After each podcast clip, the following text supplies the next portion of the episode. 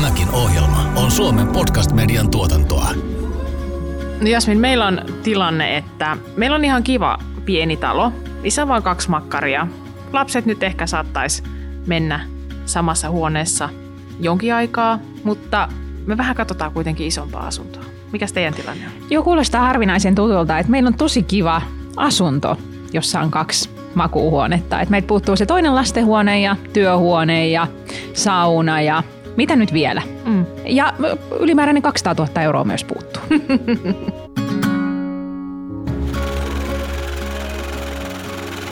Mietityttävätkö raha-asiat? Jos näin, niin tiesithän, että et ole taatusti ainoa. Kuuntelet Taloudellinen mielenrauha-podcastin kolmannen tuotantokauden erikoisjaksoja. Tässä podcastissa tavoitellaan taloudellista mielenrauhaa sijoitusbloggaaja Jasmin Hamidin ja Danske Bankin sijoittamisen huippuasiantuntija Kaisa Kivipellon johdolla. Tämän ohjelman tuottaa Danske Bank. Tässä jaksossa jos alueella keskimääräiset myyntiajat on yli puoli vuotta, niin mä ehdottomasti laittaisin omani myyntiin ennen kuin ostan uutta se on niin kuin merkittävästi lisääntynyt nyt tässä tota kesän ja syksyn aikana, että perheet kaipaakin vielä yhtä ekstra huonetta, joka onkin työskentelytila. Mm. Et kokee, että mä en voi keskittyä duuneihin, kun siellä on yksi etäkoulussa ja yksi taapero ja sitten vielä ehkä puolisokin tekee etätöitä. Niinpä. Niin Perheen kasvaessa myös asumistarpeet muuttuvat. Mitä kaikkia lapsiperheen täytyy huomioida, kun asuntoa vaihdetaan? Miten asunnon rahoitus saadaan järjestymään parhaiten? Tässä jaksossa sijoitusbloggaaja Jasmin Hamidin ja Danske Bankin sijoittamisen huippuasiantuntija Kaisa Kivipellon kanssa Lapsiperheiden asumisesta keskustelemassa ovat yrittäjä kiinteistövälittäjä Satumaija Arvo kiinteistömaailmasta sekä Danske Bankin eteläisen alueen myyntijohtaja Matti Salo. Asuminen se on äh, osa-alue, joka syö valtavan osan suomalaisten varallisuutta joka kuukausi. Ja tämä on tullut itsellekin harvinaisen tutuksi, kun perhe on kasvanut.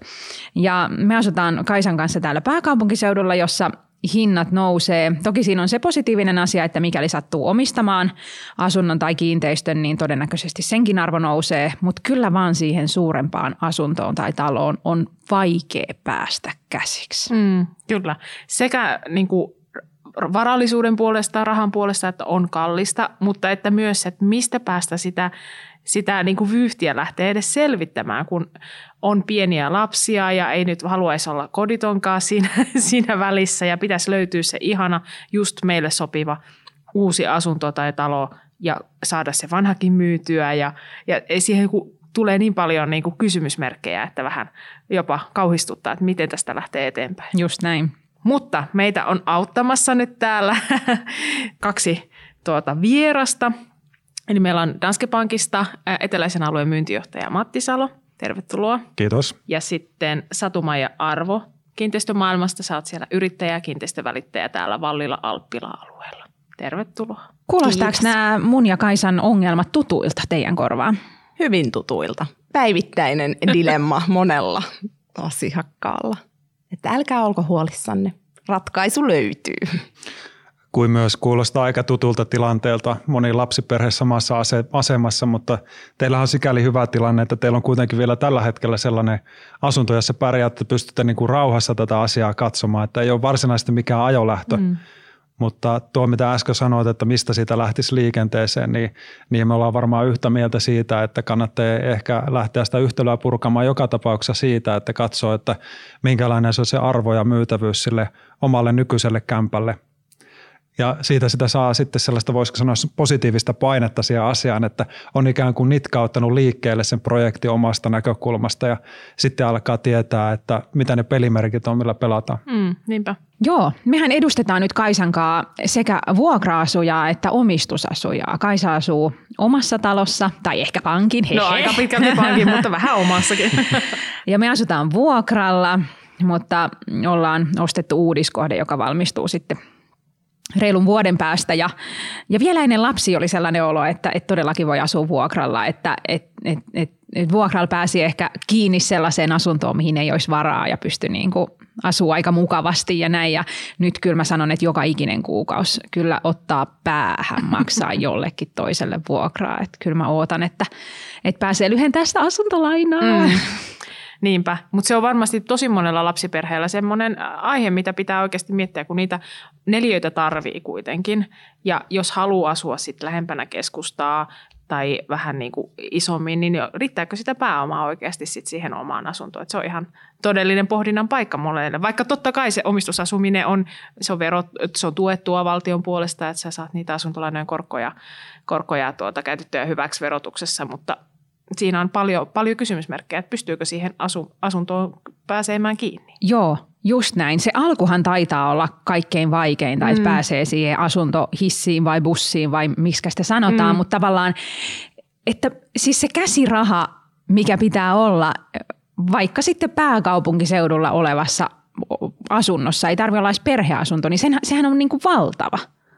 Säästäpä siinä 50 tonnia. Niin. Ei käy hetkessä. Se on ihan totta ja sen takia noista asioista olisi hirveän tärkeää puhua jo niin kuin omille lapsille aika varhaisessa vaiheessa, että mm. oppisi sen, joten, sen säästämisen kulttuurin hyvin varhain, että on sitten aspisäästäjä tai jollain muulla tavalla kerrytettyä sitä varallisuutta tai pystyy hyödyntämään vakuuksia, koska se on tosi tärkeää, että sen mm. ensimmäisen asunnon ostaisi semmoiselta alueelta, missä arvon nousu on suurta, niin sitten on huomattavasti helpompi päästä myöhemmin käsiksi niihin isompiin perheasuntoihin. Onko se siis niin, että siinä missä Yhdysvalloissa, kun lapsi syntyy, niin aletaan säästää yliopistoa varten, niin, niin Suomessa sitten, jos asuu kasvukeskuksessa, niin pitäisi, pitäisi alkaa säästää asunnon käsirahaa varten? Mm. Niin, melkeinpä. Niin ja varmasti tulevaisuudessa tämä tulee vaan olemaan haasteellisempaa, kun asuntojen hinnat nousee täällä kasvukeskuksissa ja sitten muualla ehkä jopa laskee. Kyllä. No miten sitten mä oon äh, pankissa nykyään töissä, mutta, mutta mulla on niinku aikaisemmin ollut vähän sellainen ajatus ennen kuin oli pankissa töissä, että mähän tiedän nykyään, että siellä on tosi kivoja ihmisiä töissä, niin kuin minä ja kaikki muutkin mun kollegat, mutta et, että pankista ei saa lainaa helpolla ja sinne pitää mennä vähän niin kuin hattu kourassa ja anella ja siltikin varautua siihen, että sieltä tulee niin kuin kieltävä vastaus. Mikä se, mitkä ne mahdollisuudet on saada nykyään asuntolainaa Suomessa? Kiitos kun kysyit. Tota, kyllä ne mahdollisuudet hyvät on. Eli se, mihin aikaisemmin viittasin, niin kannattaa lähteäkin siitä liikenteeseen, että selvittää ne omat mahdollisuudet. Mm. Eli jos asuu vuokralla tai asuu omistusasunnossa ja, ja haluaa päivittää asuntoa, isompaan tai kalliimpaan, monesti ne on sama asia, niin, niin, niin kannattaa selvittää se ihan pankin kanssa, että mitkä ne omat talouden mahdollisuudet on – että se hanke, mitä itselle lähtee virittelemään siitä uudesta omasta unelmakodista, niin se on sitten realistinen. Mm. Koska sitten jos taas lähtee ajattelemaan sillä että ei ole yhtään miettinyt niiden omien talouden mahdollistajien kautta, niin se helposti voi mennä sellaiseen, että, että sitten ne tavallaan ne omat unelmat saattaa olla sellaisia, jotka on oikeasti hankalia toteuttaa. Aloittaisin sitä keskustelusta oman pankin kanssa, niin siitä se lähtee ymmärtää, että – mikä on niin kuin realismia ja, ja, ja tuota, mitkä on ne omat mahdollisuudet. Niinpä, eli niin kuin muutenkin raha-asioissa, niin tieto ei lisää tuskaa, vaan se itse asiassa helpottaa ei. sitä etenemistä. No mitä onko siihen sitten jotain nyrkkisääntöä, että jos nyt sattuu olemaan sit se pienempi asunto, jonka haluaa vaihtaa isompaan, että kantsiiko sekä myydä vanha pois vai ostaa uusi, koska sehän on ihan tosi ikävää sitten, jos jää joko kahden asunnon loukkuun tai, tai sitten jää ilman asuntoa kokonaan. Mm. Et varsinkin jos ajattelee niin perheitä ää, tai ajattelee ketä tahansa, mutta onhan se vielä, niin kuin, jos sulla on pieni lapsi ja, ja, ja, ja niin kuin niitä huonekaluja ihan hemmetisti, niin että et mistä sä sitten löydät joku neljäksi kuukaudeksi jostain mm. väliasunnon ja sitten se on ihan väärässä paikkaa lasten kouluja ajatellen ja muuta, että miten tämän saisi niin kuin smoothisti hoidettua? No mä pitäisin vähän niin kuin nyrkkisääntönä sitä, että jos alueella keskimääräiset myyntiajat on yli puoli vuotta, niin mä ehdottomasti laittaisin omani myyntiin ennen kuin ostan uutta ja vaan pidempi vapautumisaika sinne. Eli siinä niin kuin jo välittäjän tehtävä on tiedottaa sitten niille ostajille, että hei tämä perhe ei ole vielä löytänyt uutta, että ne myytään. Että ideaalitilanne olisi se, että vapautuminen on vasta vaikka 3-6 kuukauden päästä kaupoista ja voi tehdä jotain kaksosastakin kauppaa. Mutta sitten jos myyntiajat on alle puoli vuotta tai että puhutaan kuukaus kaksi, niin silloin melkeinpä yleisempää on se, että ostetaan uusi asunto, jos välirahoitus on mahdollinen ja välittäjä voi sitten sinne pankin suuntaankin kertoa, että et lupaan, että tämä asunto myydään, että ei tule tämmöistä kahden asunnon loukkutilannetta, niin mm. niin sitten sit vasta myy sen oman, kun on jo se uusi unelmien koti löytynyt. Aivan, eli just näin, niin sen asunnon ei tarvi vaihtaa omistajaa silloin, kun se myydään, vaan voi sopia kaiken näköisiä asioita. Kyllä vain. Mm. Joo, okei. Okay. Tässä voisin lisätä tähän nyt enhän, varsinkin jos on tosi pienestä asunnosta kysymys tai sellaisesta, joka niin kuin kelpaa vuokra-asunnoksi, niin jos oma talous antaa sen periksi, niin ihmisten tekee myös paljon sitä, että, että sen nykyisen kotinsa, jos se vuokra-asunnoksi käy, niin, niin jättävät ikään kuin sijoitusasunnoksi. Että sekin on mahdollista, jos oma talous antaa sen periksi, tällaista tehdään. Sitten on tietenkin rakentaminen on asia vielä erikseen, että jos, jos innostuu rakentamaan, niin, niin tuohon äskeiseen, että, että tuota, kun pankki kuitenkin arvioi asiakkaan kanssa ja puolestakin niitä riskejä siinä asiassa, mihin asiakas on lähdössä tekemään, niin rakentaminen, niin kuin me kaikki tiedetään tai ollaan ainakin kuultu, niin, niin, niin siinä on kuitenkin riskejä, että meneekö se ihan budjetin mukaan.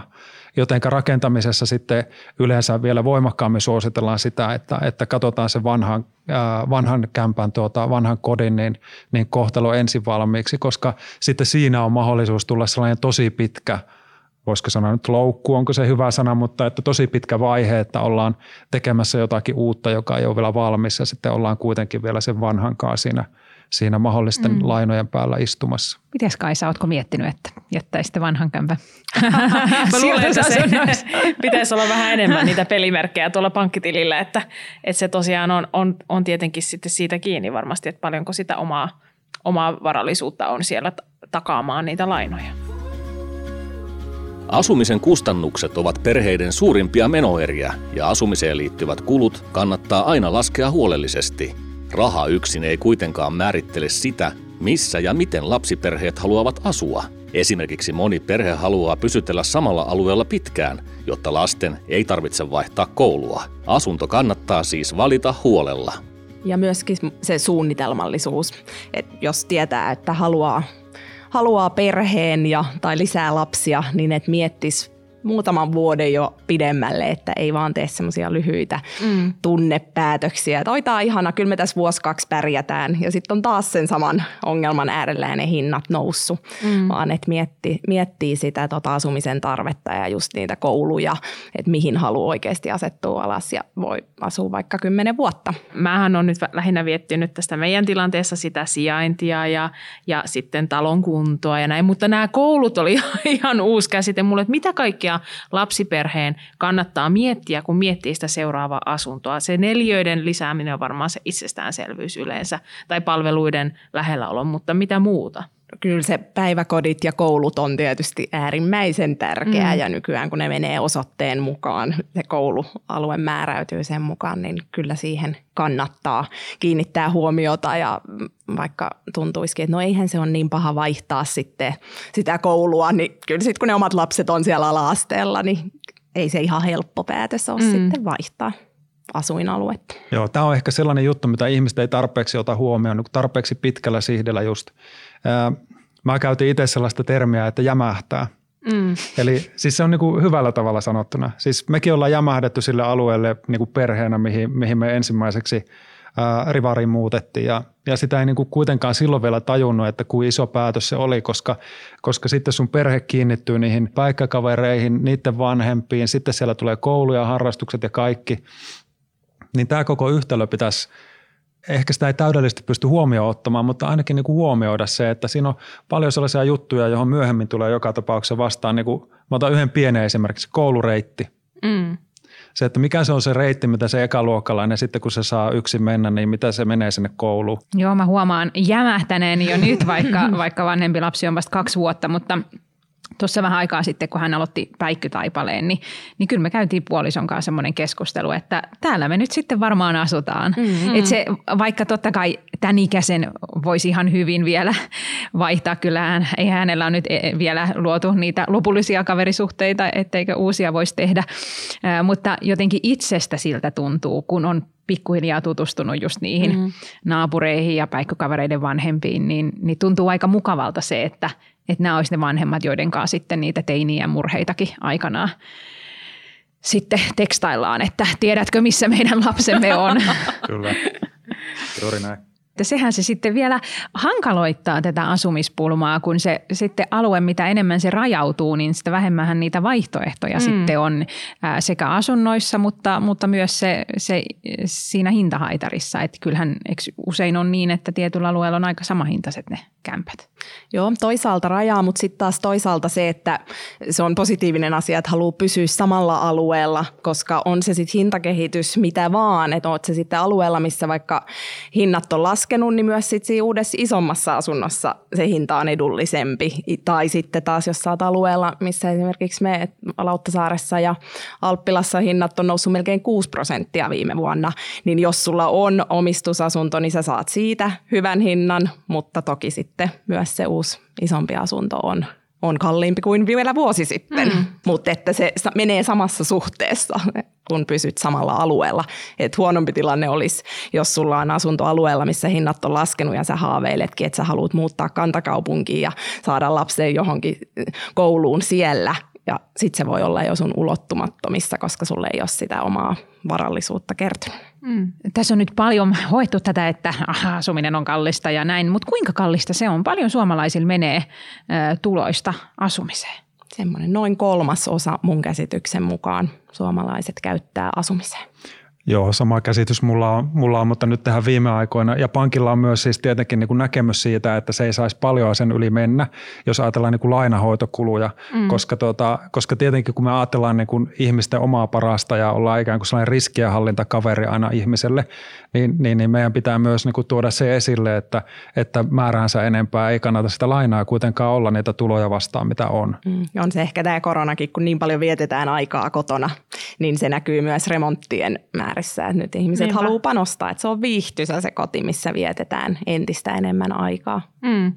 Näkyykö se jo siinä, että ihmiset haluaisivat niitä ylimääräisiä työhuoneita sinne omaan kotiin? Näkyy. Se on niin kuin merkittävästi lisääntynyt nyt tässä tota kesän ja syksyn aikana, että perheet kaipaakin vielä yhtä ekstra huonetta, joka onkin työskentelytila. Mm. Että kokee, että mä en voi keskittyä duuneihin, kun siellä on yksi etäkoulussa ja yksi taapero ja sitten vielä ehkä puolisokin tekee etätöitä. Niinpä. Niin. Tätä niin kuin Nurmijärvi-ilmiötä ei välttämättä vielä ole, ole sillä tavalla nähtävissä, että ihmiset oikeasti muuttaisi kauemmas, vaan että ne vaan haluaisi lisää tilaa siellä alueella, missä asuu nyt jo. Kyllä, se on ollut enemmän mm. havaittavissa nyt. Toki on sitten se oma ryhmä, jotka arvostaisi, että on, on parveke tai jopa oma pieni piha, mm. kun Niinpä. siellä kotona ollaan enemmän. Tässä on monenlaisia vastavoimia samaan aikaan vaikuttamassa. Ei, ei, ei niin kuin kumpikaan nähty mitään sellaista selkeää, että voisiko sanoa niin kuin Nurmijärvi-ilmiötä, mm. jos sitä sellaiseksi kutsutaan, että, että kuitenkin samaan aikaan sitten ihmiset haluaa myös asua palveluiden äärellä, että, että toki tämä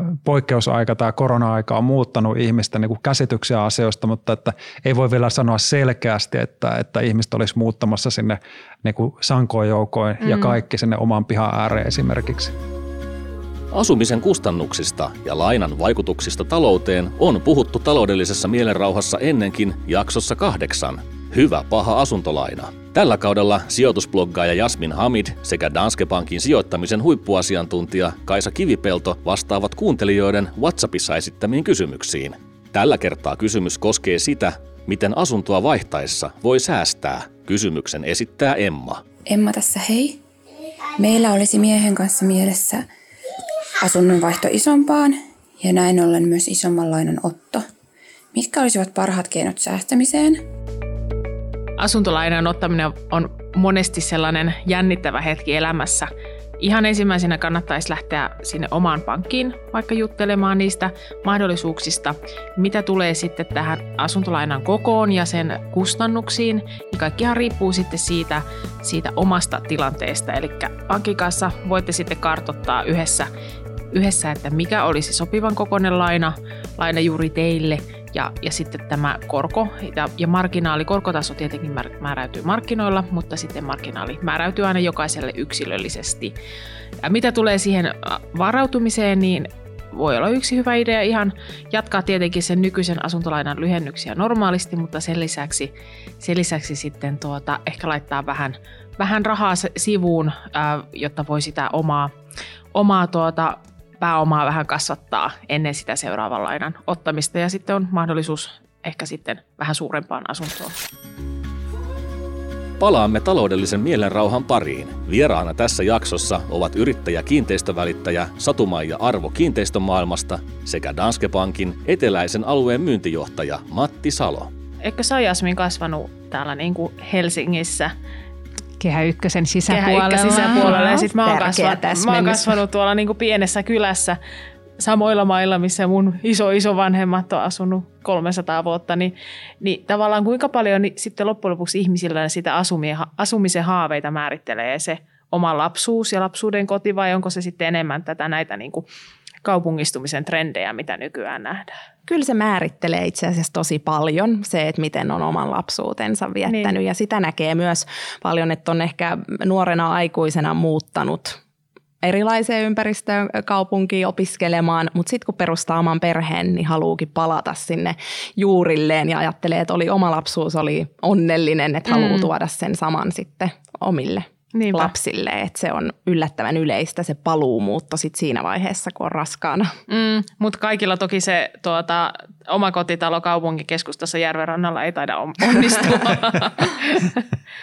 se on vähän haastavaa, mutta kyllä samaa huomannut kanssa, että, että onhan siinä sellainen, ei kaikilla se mene näin, mutta on siinä sellainen tietynlainen luontainen kiertokulku, että, että että kerrostaloasunto läheltä keskustaa tai keskustasta ja sitten ehkä rivitalo ja sitten ehkä erillistalo, omakotitalo, miten se polku meneekään, mutta tuo on aika tyypillinen kuitenkin. Mm.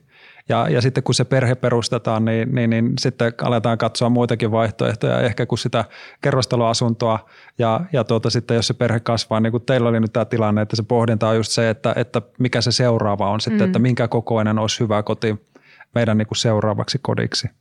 Se on, aika, se on tosi yleistä. Mm, joo, kyllä mä ainakin tunnistan itsestäni, että, että ne niin kuin nyt varsinkin kun on niitä omiskidei, niin miettii enemmän sitä, että mä oon paljon miettinyt, että minkä ikäisenä mä alettiin itse mennä mun siskonkaan niin kuin ratikalla harrastuksiin tai kahdestaan uimaa. Ja, ja kyllä me ollaan tosi nuorena menty, mm. et, et, et, varmaan 7-9-vuotiaana tai jotain. Et nyt tuntuu siltä, että, että haluaa saattaa lapsensa kouluun vielä 15-vuotiaana.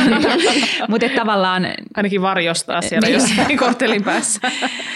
Ja on tosi kiva, kun mm, samassa rapussa on samanikäisiä lapsia, että, että voi niin kuin sitten käydä pimpottaa ovikelloa ja mm. laittaa leikit pystyyn. Ja toki omat lapset nyt ei ole vielä niin vanhoja, mutta, mutta tavallaan niin kuin, sitä niin kuin romantisoi niillä oman lapsuuden, että haluaa jotenkin, kyllähän sen tunnistaa kaikesta. Mm. Tuossa oli niin kuin 15 vuoden pätkä kuin vihasmökkeilyä, koska mm. se oli niin kuin kaukana kaikesta ja siellä oli itikoita ja näin. Ja nyt kun on lapsia, niin haluan ne aivan samat muistot, mitä itsellä on ollut siellä niin kuin uimapatjojen ja ja järvellä, järvessä pulikoimisen kanssa ja mustikan poiminnan. Että kyllähän se näin tuntuu menevän. Ja tuo, mitä, mitä sanoit, niin vielä liittyen niihin alueisiin, niin nyt oli hiljattain Hesarissa mun mielestä oli juttua siitä, että missä on tällaisia niin kuin Suomen lapsirikkaimpia niin kuin postinumeroalueita, muistaakseni vai mitä alueita ne oli. Ja, ja se on oikeastaan, kun miettii sitä asuinaluetta, että mihin haluaa niin kuin perheineen lapsine asettua, niin mitä voi myös miettiä tuossa, että jos on sellainen niin kuin tuore asuinalue – Mä nyt on heitä vaikka Kirkkonomen Suunsperi. Mm. Siellä ei ole vanhoja taloja. Että, että sieltä löytyy niitä, niin kuin sellaiselta alueelta löytyy niin kuin kavereita paljon, koska sinne on muuttanut lapsiperheitä, koska se koko alue on rakentunut suunnilleen samaan aikaan. Sitten taas niin kuin joku sellainen alue, jossa on ihan eri ikäistä niin kuin asuntokantaa tai rakennuskantaa, niin siellä se voi olla vähän erilainen se tilanne. Mm. Tämäkin on niin kuin sellainen vähän niin kuin valintakysymys, että, että meneekö sellaiselle alueelle, jossa on tosi paljon niin kuin lapsiperheitä, siinä on paljon hyvää, vai, vai sitten haluaako sellaisen alueen, jos on kaikenikäistä niin kuin, niin kuin tuota, asukasta. No muistatko, mikä se oli se Suomen lapsirikkain postinumero? Se oli Hiukkavaara Oulusta. Tuota, mä, mä oon Oulusta itse kotosi ja, ja, tuota, ja velipoika asuu siellä. Niin, niin, niin, tuota, mutta se on ihan siis niin kuin vanhalle kasarmialueelle rakennettu, että siellä ei ollut juuri mitään. Ja, mm. ja tuota, se on omaa kotitaloa, rivitaloa ja erillistaloa nyt sitten täynnä. Niin se kuvaa sitä, että – että kun on uusi ja tuore alue, kaikki samaan aikaan rakennettu, niin yleensä ne on kuitenkin enemmän lapsiperheitä kuin sellaiselle muuttaa. Aivan. Se on ihan totta. Plus silloin se uudiksissa se rakennus kantaa myös semmoista, että siellä on otettu huomioon, että on perheasuntoja. Mm. Koska tuo ongelmahan on myös, että mistä löytää se perheasunto. Että kamppaillaan itäisessä kantakaupungissa, kun rakennuskanta on semmoista, että se on täynnä yksiöitä ja kaksioita. Ja perheet haluaisi asua siellä, mm. mutta ei löydy niitä kolmioita, neljöitä, saatika viittä huonetta. Niin tota, se luo sitten ihan omat haasteensa. No puhutaanpa sitten vähän rahasta. Mitä tämä huvi nyt sitten maksaa, kun lähtee vaihtamaan asuntoa, myymään vanhaa ja ostamaan uutta. Siellä on ne kiinteistövälittäjän palkkiot, sitten siellä on varainsiitoveroa, kaikkea. Minkälaisia summia pitää varautua? No, jos ostaa kiinteistön, niin sitten se on se 4 prosentin varainsiirtovero, mihin pitää varautua ja asunto-osakkeen kanssa 2 prosenttia ja välityspalkkiot on hyvin tapauskohtaisia. Ne, ne neuvotellaan aina sitten erikseen asiakkaan kanssa – No mitä, mitä luokkaa ne on yleensä tai usein? No meillä tässä, kun kantakaupungissa toimin, niin hyvin paljon käytetään tarjouskauppaa, johon sitten sidotaan tämmöinen liukuva palkkiomalli, joka mm. menee siellä 1,9-2,9 prosentin välillä tyypillisesti. Mm. Eli se suhteutetaan siihen, mihin, mikä sitten on se toteutuva velaton kauppahinta. Ensiasunnostajaltahan ei kuitenkaan mene varainsiirtoveroa. Että nämä on kuitenkin aika isoja summia, että se sitten pitää hyvin laskea siinä vaiheessa, kun miettii sitä seuraavaakin asuntoa, että mihin on varaa. Kyllä, ja onhan tässä sellaisia monenlaisia piilokustannuksia, mitä ei äkkiä hoksaa, että esimerkiksi se, että niin kuin sopiiko nämä mun uude, vanhat huonekalut tänne uuteen asuntoon, eihän ne sovi, ei ne sovi. Ne ei missään nimessä sovi, jos ei muuta, niin väri on huono. Mm. Ja, ja sitten kaikki muuttokustannukset tällaiset, mutta että siinä tulee niin kuin siinä kannattaa varautua oikeasti isosti siihen, että se sellainen illuusio, että, että me viedään nämä vanhat kamat siihen uuteen kämppään ja kaikki on sitten hyvin, niin se ei ihan mene sillä taloudellisesti, että kyllä mm. siinä pitää muuhunkin valmistautua, mutta nythän on sillä kuitenkin hyvä tilanne että korkojen kannalta, että korot on aika matalat ja me uskotaan, että ne pysyykin niin kuin lähiajat matalalla ja sitten vielä siltä niin kuin voisiko sanoa riskiltä, että ne nousee rajusti, niin siltähän voi aina suojautua. Mm. Eli, eli siis ne niin kuin korkoriskit on nyt maltilliset ja ne saa niin kuin haltuun sitten, sitten tuota suojaamalla sieltä koron nousulta itsensä, niin, niin, niin tuota se ei sitten kaada omaa taloutta ainakaan se, että jos korot joku päivä lähtee nousuun, niin kuin ne joku päivä lähtee. Mm. Puhutaan kuitenkin siis ihmiset tekee asuntolainaa, niin ne ottaa 20-25 vuotta, joskus 30 vuotta on se niin kuin lainan pituus, niin se on, se on niin kuin tosi pitkä sihti, että tätäkin asiaa kannattaa oikeasti miettiä pitkällä sihdellä eikä, mm eikä, eikä lyhyellä sihdillä. Danske Bankin taloudellinen mielenrauha 2020 raportin mukaan odottamattomat menot huolettavat suomalaisia. Siitä kestääkö oma talous yllättävät tilanteet kantoi huolta jopa 38 prosenttia vastaajista. Huolta kokivat myös ne, jotka kuuluivat korkeampiin tuloluokkiin. Vain 15 prosenttia vastaajista ilmoitti, ettei taloudellisia huolia ole, koska asumiseen liittyvät kustannukset ovat suomalaisille huomattava menoerä. Yksi keino taloudellisen mielenrauhan kasvattamiseen on asumiskustannusten tarkka suunnittelu. Esimerkiksi asuntolaina kannattaa mitoittaa niin, että varaa jää myös odottamattomiin menoihin. Miten kun te seuraatte asumiseen liittyvää päätöksentekoa, niin onko aina, aina välillä puhutaan tästä varainsiirtoverosta, mutta onko mitään niin kuin valoa tunnelin pääset sitä oltaisiin poistamassa, kun tällaisen niin kuin, tavallisen asunnosta haaveilevan ihmisen näkökulmasta se tuntuu niin kuin ihan järjettömältä. Mä ymmärrän, niin kuin, miksi palkasta maksetaan veroa ja perinnöstä, mm. mutta jotenkin niin kuin se, se tuntuu, että, että siinä on myös näitä niin kuin haittapuolia, että ihmiset sitten helpommin jää ehkä vääränlaiseen asuntoon väärälle paikkakunnalle, kun sitten se onkin ylimääräinen. Varsinkin perheasunnossa niin kuin ylimääräisiä kymmeniä tuhansia voi olla mm. niin kuin vielä siihen lisäksi. Niin onko tästä ollut keskustelua, mm, että se voisi joskus poistua vai, vai onko tämmöisestä turha haaveilla? Mä valitettavasti vähän pahoin pelkää, että siitä on turha haaveilla, mutta on siitä keskustelua mm. tota, toki käyty, mutta en, en, aikaisemminhan varainsiirtovero oli 1,6 prosenttia ja nyt se on kaksi. Että.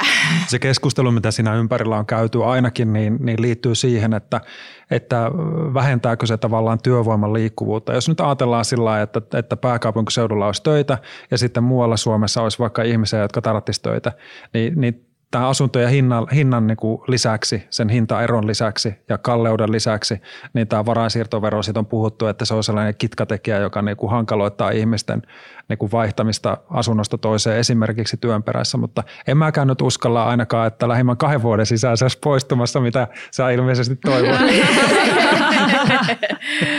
Damn. Me joudutaan nyt Jasmi varmaan maksamaan, maksamaan kyllä nämä roposet sitten.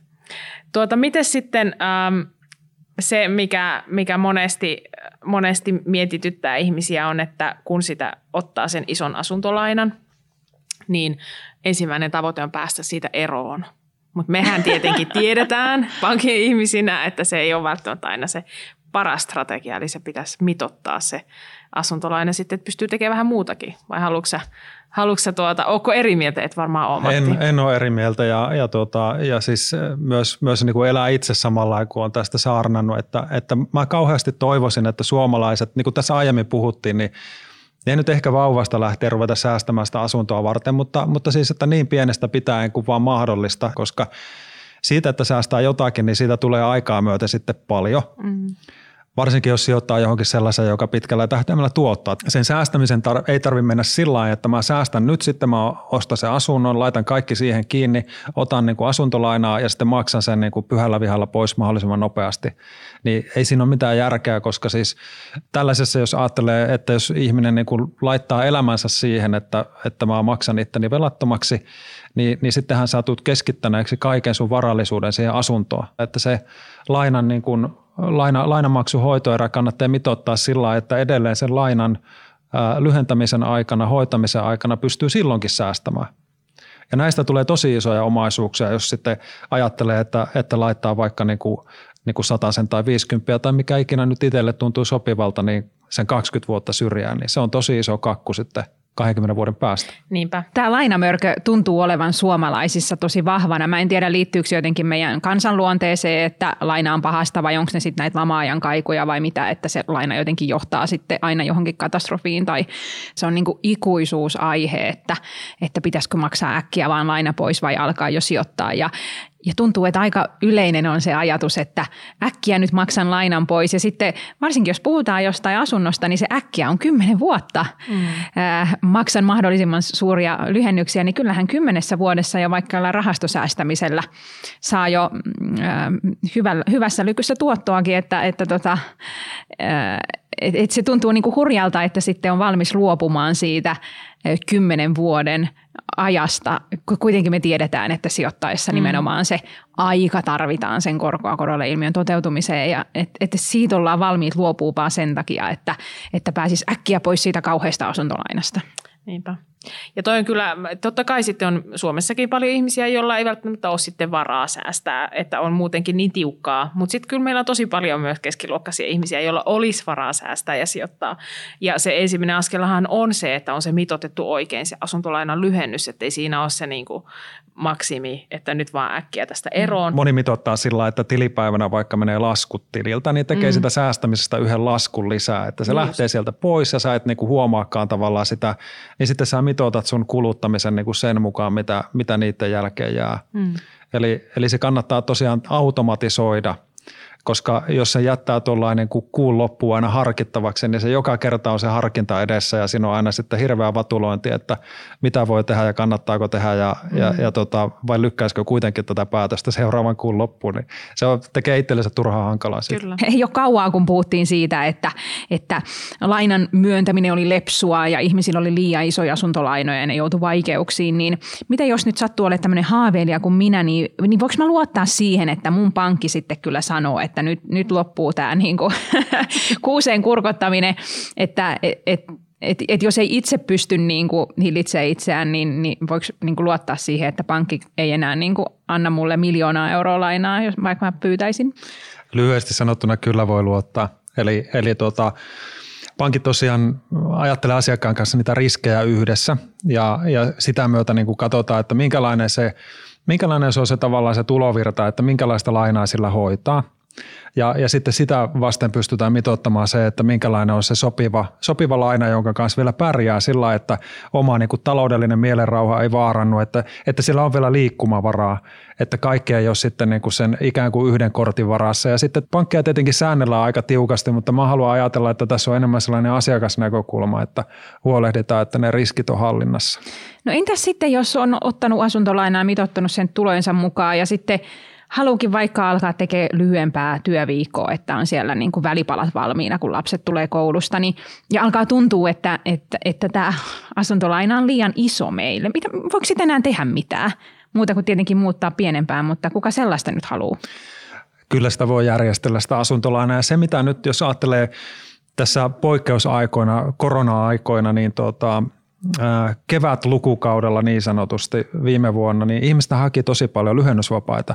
Pankit tarjosi niitä ja ihmiset haki niitä tosi paljon ja se on just sellaista joustoa, mitä tavallaan omistusasuminen pystyy tarjoamaan. Eli, eli sä pystyt ottamaan lyhennysvapaita sellaiselle jaksolle, jolloin sä esimerkiksi vaikka haluat olla niin kuin kotona hetken aikaa ja, ja jättää työnteon vähemmälle, jos sellainen mahdollisuus sulla on. Kun taas sitten vuokra-asuminen ei ole siinä, määrin, se ei ole samalla joustavaa, että sun pitää kuitenkin se vuokra maksaa – Eli, eli on tällaisia niin kuin joustoja olemassa, että sitten ei tarvitse edes sitä lainaa välttämättä järjestellä kokonaan uusiksi sillä lailla, että se muutettaisiin koko laina ja sen maksuerä, vaan voi käyttää sitä lyhennysvapaata, jota ihmiset käytti tosi paljon viime vuonna. Just niin, eli pitäisi vaan niin kuin ajoissa sitten reagoida ja ottaa puhelin käteen tai laittaa chattia verkkopankin Kyllä. kautta, eikä jäädä toivomaan, että tilanne muuttuu. Mm. Eiköhän me ruveta viemään asiaa eteenpäin. Jatketaan säästämistä ja, niin. ja tota, asunto, asuntojen, tai no meillähän on se uudiskohde tuolla odottamassa, mutta jotenkin tiedätkö, kun ei se tunnu oikealta. että kyllä tässä edelleen, ja sama ohjelma jatkuu kuin Kaisalla, että asuntojen etsintä ja haaveilu. Että, hakuvahdit päällä. Niin. Ja. Ehkä pian meillä on jo jotain uutisia kerrottavana mm. ja, ja muuttolaatikot pakattuna ja, ja, ja jos tota, Mattiin on uskominen, niin uusi sisustuskin hankittavana. Niin, että just näin. Rahanmenoa ei voi estää. Kuuntelit Taloudellinen mielenrauha podcastia. Tämä oli kolmannen kauden erikoisjaksojen viimeinen jakso. Ohjelman tuotti Danske Bank. Kiitos kuuntelusta. Jos pidit tästä ohjelmasta, muista seurata podcastia Spotifyssa tai tilaa ja arvostele ohjelma Apple Podcastissa, niin muutkin löytävät ohjelman pariin.